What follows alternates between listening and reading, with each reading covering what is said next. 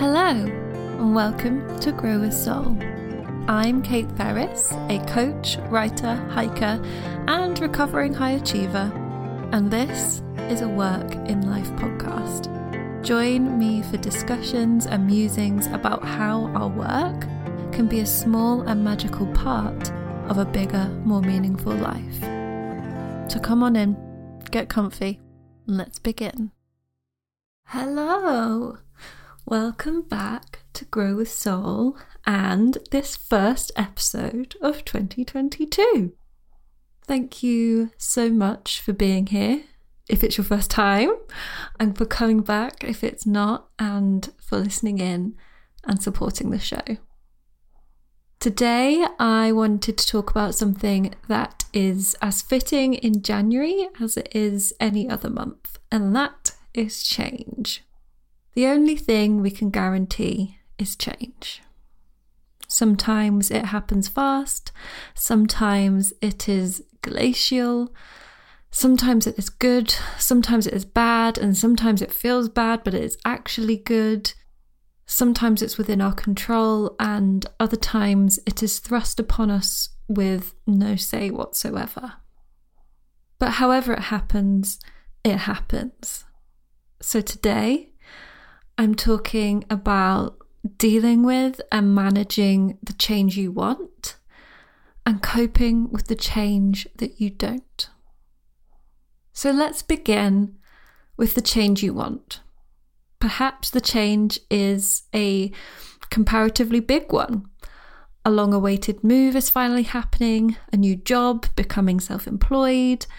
Perhaps it's comparatively small, starting up a new project, getting to the yoga mat every day, taking a course. It doesn't matter the size, it's a change. And you know what? I would go so far as to say that the smaller ones are the ones to watch. With a big project, we're kind of braced and expectant of the ride, but with smaller ones, we deem to not count. We can find ourselves suddenly tipping over the top of the roller coaster without realizing we were even strapped into the seat. So, even though this is a change you want, when you have initiated one that you're excited by, by anyone's measure, a good change, there still comes upheaval. So much of your energy, time, and attention is being eaten up by the change because that's where you want to put those things. You don't want to be thinking about what to make for dinner with your mental energy or spending hours on housework or thinking about that problem your friend is having when you're there like changing your life. You may be looking at things and maybe people that you can jettison from your life so you can focus more of your energy, time, and attention on your project.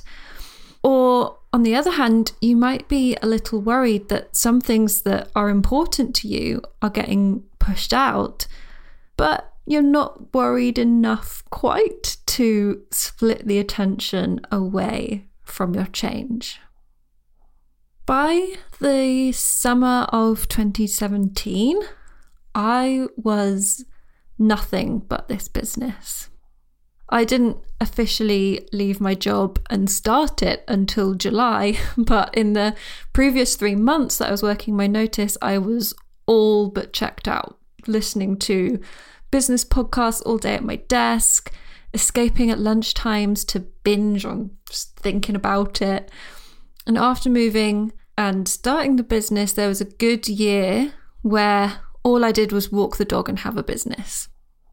I didn't put energy, time, or attention into making new friends or nurturing old ones into exploring my new area or into my own humanity, into anything else that I could possibly do. The business felt like enough, like more than enough, because it was this limitless opportunity until it became this glass box that I was trapped within and I had nothing else. And my life was full, but it was so empty. And all this to say, like a boring old crone, go easy. In excitement, you can't always trust your brain. Your brain wants the shiny thing, the thing you're excited by. It wants the dopamine from achievement, which, when you're starting something new or making a new change, comes thick and fast because progress can just be made constantly because you're multiplying all the time from a zero base point. But what you want isn't always what you need. You are not a robot, you are a human. You need connection because we are social animals, and when the loneliness hits you like a sledgehammer in the middle of what you're building, you're going to want and need your village. You need rest because otherwise you will burn out and you will get ill and you will feel overwhelmed and the ideas will dry up and you'll think you've lost it, which will make all those things even worse. You need time and space to be something other than the person starting a business or writing a book or doing yoga every day because otherwise you back yourself into a corner you can't find your way out of. Don't overexert yourself towards something because when you get there, you may find you have nothing else and nothing else of what really matters. Most of the time, our bodies and minds don't know the difference between good and bad change.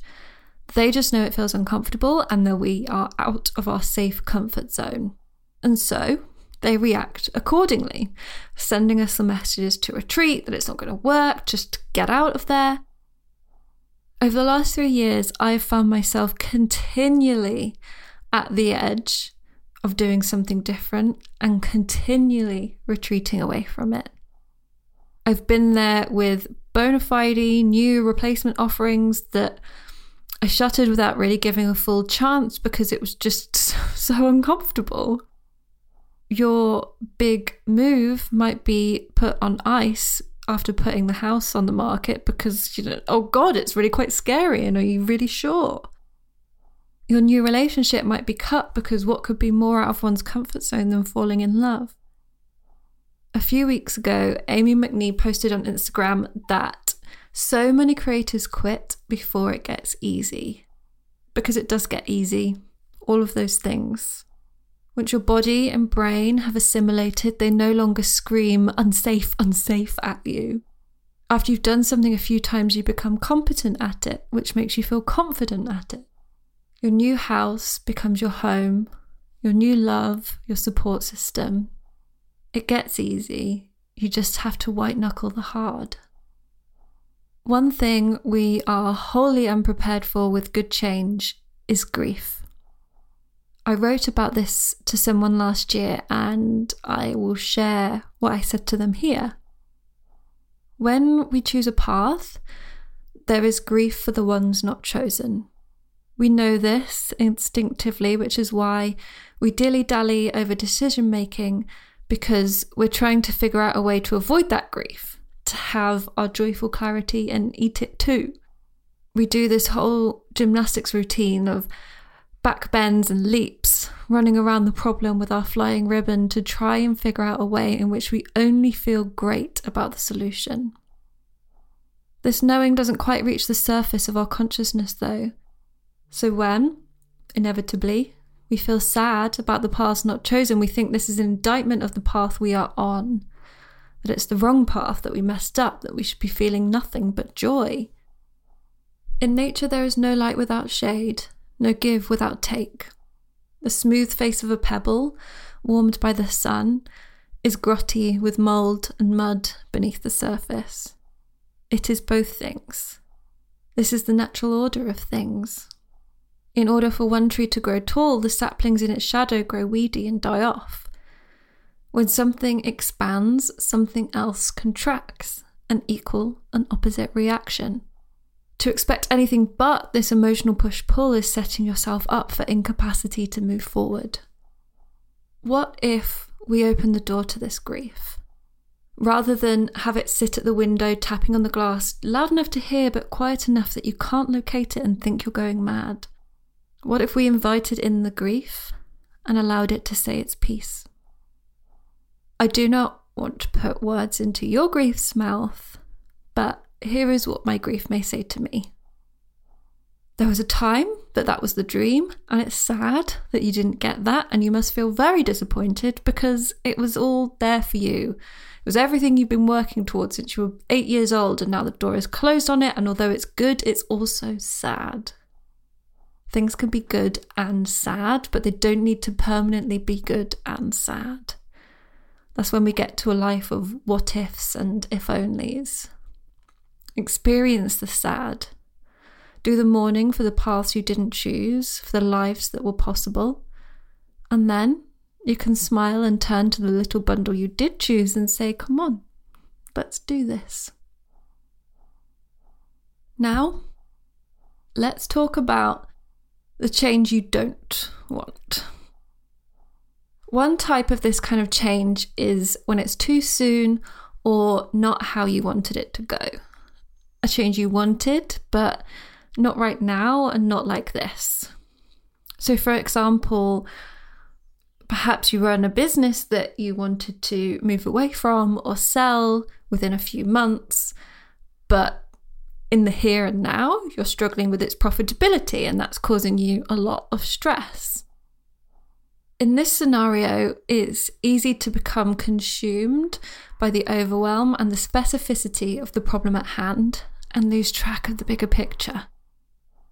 This to me feels like agonizing over sourcing and fixing a widget in a car that you're going to scrap anyway.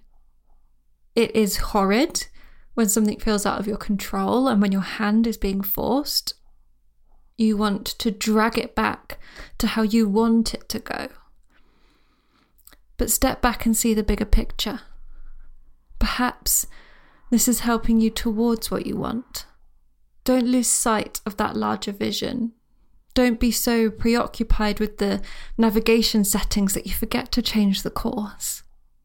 When something like this is happening, when you feel out of control, how can you feel back in control at a higher level?